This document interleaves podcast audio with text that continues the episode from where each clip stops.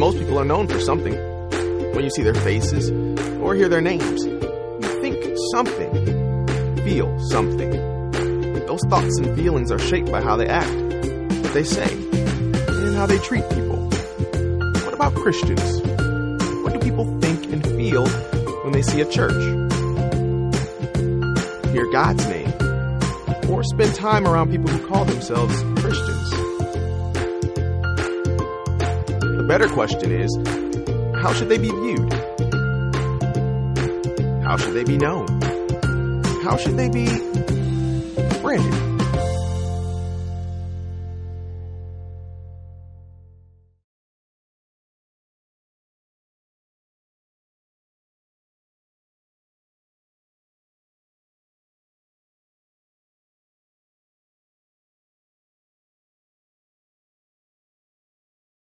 Like I said, we're starting a new series called Branded.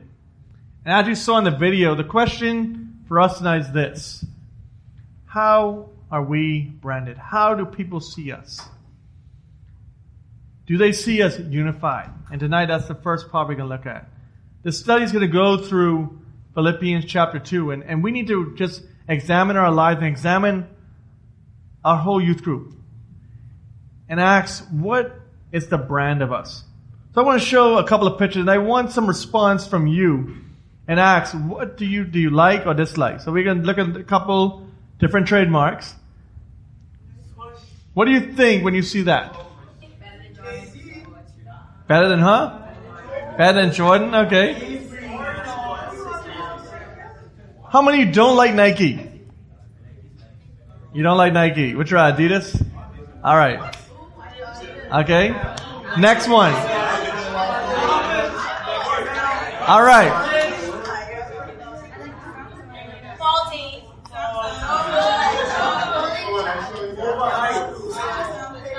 Next one. Garbage.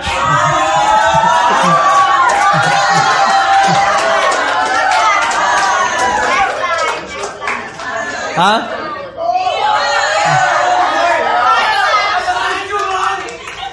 All right. Hold on. Who said it? Line too long. Who said it? All right, that's your response to it. Line too long. How many of you eaten? How many of you eaten Carl Junior so far? Anyone been there? Anyone ate that? Is it good? Yeah. All right. What do you think when you see the cross?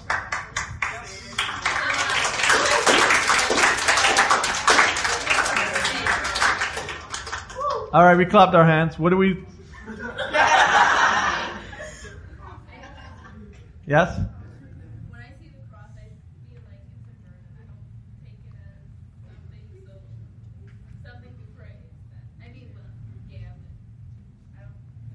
Okay. Life, okay. Salvation. All right. Next and last picture. Awesome. Here is the question, though. Here is the question. We get excited about these different brands. We get excited about Nike. We get excited about Apple. We get excited about Samsung and all these different things. The question about us tonight is this. Are we excited about the cross? Are we excited? And I'm not talking about ignition, but what do people see us in here? If somebody came from the outside in, looking in, what type of brand would we be giving off? You see, too many times we in the church, for every picture I showed, we had a reaction. The image created a response. The truth is every group of people is known for something. Just hearing their name or seeing their symbol can evoke emotions. That association is called branding. Companies, schools, neighborhood, churches, even people get branded. And our brands can either be positive or negative. Usually a group's brand is shaped by what they do, what they make, or how they act, what they say, how they treat each other, and how they treat other people. Let me ask a question. What are people seeing from us? You see, the church today has such a negative response. When you see church, when people hear about church, what's the first thing that comes to their mind? Hypocrites. Hypocrites. Boring. I don't want nothing to do with them because they're a bunch of hypocrites. The question tonight is this. Are we helping with that? Are me and you helping that response? Are we helping when people come in here for the first time? And I don't think anyone is here for the first time. But if somebody comes in for the first time, how do we accept them? How do we respond to them? Do we have people who come here once and don't want to come back because we treated them unkindly or we don't like them? You see, that's not what we want. That's not what we want to portray. We want to be a people here that show love. Because you know what? That's what God has done for us. If you look at, and, if, and we're going to look at it in the next couple of weeks, if we look at Philippians chapter two, and we sang about tonight, we see a humble God that left everything in glory to come down here to the cross. We call ourselves Christians. I would say if I had to ask you to raise your hand, who would call himself a Christian?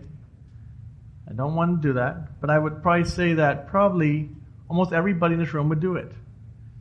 The question is, what type of brand are we giving off? Are we faulty? Are we no good? Have we expired? Being branded is a reality. We can't escape it. Based on any number of things, people associate a positive or negative brand with us, which makes us a little nervous. Because that means everything we say or do, the people we interact with, the people we intentionally don't interact with, all these things matter. They are making a brand for you. The question is, what's the brand? What's the brand that we're giving off? What are people seeing in me and you? What are they seeing in Ignition, this group? Let me add a question. How many of you ever been somewhere for the first time, and because the way the people treated you, you never wanted to go back? Anyone ever been there?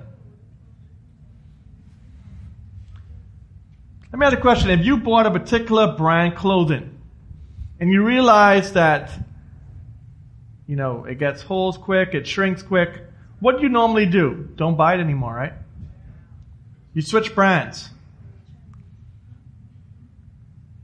The question tonight, again, as we think of ourselves as believers, as Christians, is this. Do we make people want to switch brands? Do we make people want to think, you know what, I don't want anything to do with the church. I don't want anything to do with that youth group. Because you know what? They are a bunch of hypocrites. They don't love people. They got their clique. You know, that's what happens too much in the church. We have too many cliques. We have too many problems. And I don't like you because of this. You ever met someone that said, I don't like you, and it's the dumbest reason why, and you don't know why they don't talk, why they don't do things? It might be in this room tonight. You may see someone across the room and realize, you know what, I don't like him. And you ask them, actually, why? I have no clue. The main point tonight is this. Together, we can do more. Together as a group tonight, we can do more. We can do more in the sense of changing that whole response to what people think of the church. You know, I don't want you to think because you're young that you can't make a difference. In fact, I think you can make the greatest difference. And the reason for that is because you know what? You're not set in your ways. Some of you are. But for the most part, you aren't set in your ways. You aren't already have your mind made up.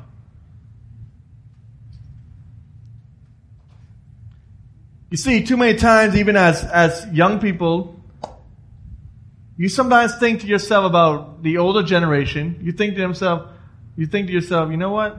All they do is talk about us. All they do is do this about us. You know the you know the sad thing about it is when you do that, you're doing the same thing they do. I don't like the old people because they do this thing, that thing. But tonight, like I said, I want us to really focus on us here in this room as we have people coming in. What people want to stay here. What people want to come back again. What they feel the love of Christ. Like I said, we're going to the book of Philippians. And I want to read just, we're looking at two simple verses tonight. Philippians chapter two, and it says this. So if there's any encouragement in Christ, any comfort from love, any participation in the Spirit, any affection and sympathy, complete my joy of the same mind, having the same love, being in full accord and of one mind. Here we have these rhetorical questions in a sense. Is there any encouragement in Christ? But of course it is. Is there any participation in the Spirit? Of course it is. Here it is, we got to understand. Paul is talking to the Philippian church. Paul wrote many letters to what? Churches. Now, those letters would be a little longer than we would write probably to each other. But Paul gave great instruction on what the church should be. And it's sad to say that the church of today has gone way far from what Paul said the church should be. If we read the book of Acts, one of Paul's other writings, no, he didn't write that, but he, it said in the book of Acts, Luke wrote that, it says this, that the church should be of one mind, one accord, that we should want, we had people in the church that actually sold their possessions to help one another. We don't have that today. We don't have that same continuity. We don't have that same togetherness anymore. You see, to, to what, what happened to the church is we got individual. Everything is about us. Everything is about me and you. Well, if I come to church, I want to be happy. I don't care if you over there ain't happy. I won't be happy. I want everything in church to be about me. You know what, Nicholas? I really didn't like that song tonight we sang. That was boring now, you know. And that's, what about the person who may have liked it? And that's the problem right there. You realize what you said. I didn't like that song. You see, that's not the attitude that we're supposed to have. Our worship is supposed to come from our hearts. Our worship together as a common goal, as believers in Christ, is supposed to bring honor and glory to God. It says in verse two here, look, complete my joy by being what? Of the same mind. Same mind. We are supposed, as believers, have the same mind. You know why? Because we serve the same God. We serve the same master. We're supposed to become like our master. You know, tomorrow and and Sunday is going to be all around this beautiful country, shirts from Jamaica, shirts from the Bahamas, shirts from the United States. All these different brands going to be in the place. The question tonight is this. What type of brand are we giving off for Jesus Christ? And I'm not talking about just wearing not of this world t-shirt or a one one six t-shirt. You know what? You can wear a one one six t-shirt all day, and if it ain't nothing changing inside, it means absolutely nothing. You see, sometimes we get so caught up in, in these different musical artists and these different groups that we forget the one true God. That's who we worship. That's who we serve. That's the same mind, having the same love. You see, we're supposed to love. How did Christ love? Sacrificially. He gave himself up, as we will see later on in Philippians two, that he humbled himself, gave himself up, left everything of heaven to come down. To what? Live the perfect life? No, to die. Let me ask you a question. If, if you lived in Lifer Key, had the greatest mansion, the greatest house, how many of you would want to go and move into any other area in Nassau? You wouldn't, right? You know, notice I didn't call no areas because I don't want no one to say, well, I live there. You know, I can call no different areas. Anywhere else. Because if you lived in Lifer Key and you had the greatest house, you would not want to leave.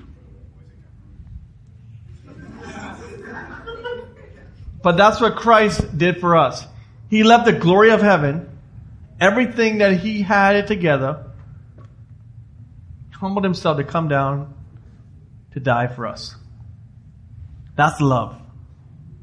The question for us tonight is this, are we showing that type of love to each other? Do we encourage one another? Let me ask a question. When the last time you encouraged somebody? When's the last time you put someone down? Discourage them. I can guarantee you, you could think of the last time you discouraged before you encourage. You see, as believers, that's not the way it's supposed to be. We're supposed to continue to encourage. We're supposed to continue to love one another. Just as Christ loved us. It says being in full of, in accord. being in full accord. It doesn't say just to be some accord. Being in full accord. Being all together. You see, that's what I want to see from us in this room. I want us to have a bond in Christ that people see Christ in us. Wonder what's wrong with us. I want them to come in and say, wow, those people are different. Those people actually care about me. They actually love me. They actually show Christ's love to me. They don't just say it. They don't just sing songs and just do their own thing. No, they actually love me. And again, if you didn't understand it, Paul repeats himself, and of one mind. Be of one mind. Be at one goal. How many of you have had start exams already? All right. Some of you are getting to exams. You have a goal, right? Your goal is to what? Get one hundred percent. I don't think there's no one in this room who says, well, my goal is just to get a uh, D plus. You know? Huh? You know? I don't think that's our goal in this room. Nobody in this room would probably say, that's my goal. I want to get a D plus. No. Your goal should be to get one hundred percent.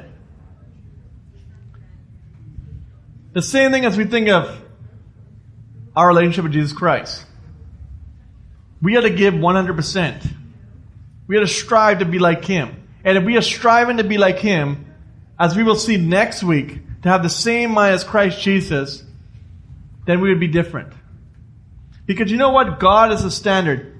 It's none of us. Don't look at me. Don't look at your youth leaders and think, oh, if I could just be like, you know, Michael over there.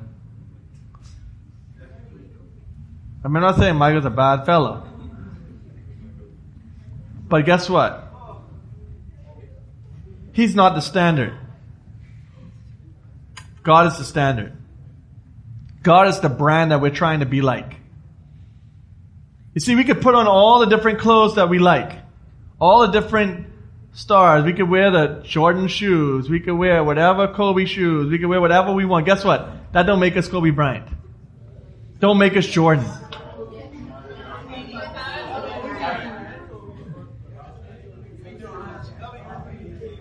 But guess what? When we, listen, when we put the cloth of righteousness, when we surround ourselves in Christ and His Word, we can honestly say that we look like Him. Try to be like Him. You see, that's the brand that we are trying to get to. That's the brand we're trying to show people. You know, we get excited getting new clothes. We get excited going to our favorite clothes in the States. You know, I remember when I was a little bit older than you, that all I thought in life was this. I had to buy Tommy Hilfiger. Every shirt. All right, listen. Every, every shirt I had. Hey, that was ten years ago. All right, every, listen, almost every shirt I had had to be a name brand shirt. I couldn't wear a shirt that had no name brand. Then I realized that I had no money. I was broke. And you know what, though? It don't matter anymore. Because I could buy the same looking shirt for like a third or even sometimes a lot cheaper. Hmm? Round around. What did he say? But the point I'm trying to make is this. When we put on Christ, we're supposed to be different. Our lives will be different. How do we apply this tonight? It starts by us fixing what's broken here within this group. You know, we can't worry about those people on the outside. We can't worry about, we got to fix ourselves first. And the only way we can fix ourselves is we have to look in the mirror. You got to start with yourself. You gotta ask yourself this question. Am I living for Christ? Am I doing all I can for Christ? Am I doing the best that I can? Am I giving one hundred percent? The next step is deciding what we're going to be about as a group. What are we going to do? Is Ignition going to be known, is this group going to be known as a group of love? That when people come here, they feel love? Or is this going to be a group of people that when someone comes in once, they don't want nothing to do with us because they realize, you know what, we don't like them. You see, that's not what we want to give off. That's not what we want. You know, I'm not all about just, we want to grow in numbers. We want to grow spiritually. We want to see people growing in Christ. And if we have that, that attitude where, you know what, we don't want you here, we're not growing spiritually. We're defeating ourselves. In the early church, the, fir- the fish symbol became sort of the secret message to other Christians. When people saw the fish, they knew they were safe. You weren't in danger. You were welcome. You belong.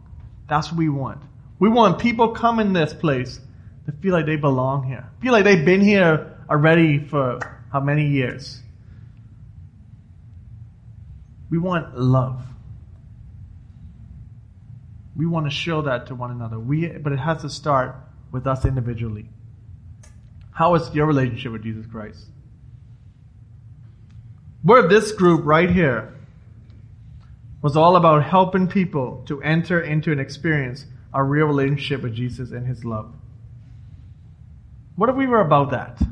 What if we were about ushering people into the presence of God and just seeing Christ's love in here? That's what we want. That's what we want to see. You see, too many times as, as believers, as we started off, we talked about what do people think of church. And the first word that always comes up is hypocrites. We need to change that. We need to change that brand. Change the brand hypocrite. Change it to Jesus Christ. Because if we are striving to be like Christ, they won't see a hypocrite. But they'll see people who genuinely have a relationship with Jesus Christ. So I challenge you tonight. As you, as we close and as you, as we start this series, has Jesus just become a brand to you? Something that you just put on on, on Sunday? On Friday night? Or do you have a real relationship with Jesus Christ? Do you wear him all the time? Because that's what we want to see. You see, we need to be in touch with him all the time. We need to be connected to the power source. If we're not connected to the power source, what's going to happen? Power's going to go out. So I challenge you as we continue on this series. Search your heart and ask yourself, do I genuinely have a relationship with Jesus Christ? Or am I just going through motions? Just, you know, doing the church thing.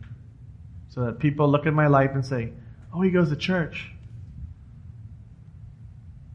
Or are you just one of those hypocrites that just come to church and give Christ a bad name? Please, let us tonight search our lives and ask ourselves that question. Am I a good representation of Jesus Christ, or am I not? Father, we thank you for tonight. We thank you for your love. Thank you for your grace and your mercy. And Father, I pray that as we go into our small groups, Father, I pray that you would help us, challenge us, Father, to really search our lives and our hearts and just see, Father, what it is we need to change. And that we here as a group would become a group that's known for your love, known as being on fire for you. Father, I just thank you for each one in this room tonight. I pray, Father, there's one that doesn't know you, Savior, that they would come to know you. And, Father, they would see their need for you. And, Father, we just thank you for just how much you love us, that you would send your Son to die for us so that we could have this relationship with you. In Jesus' name, amen.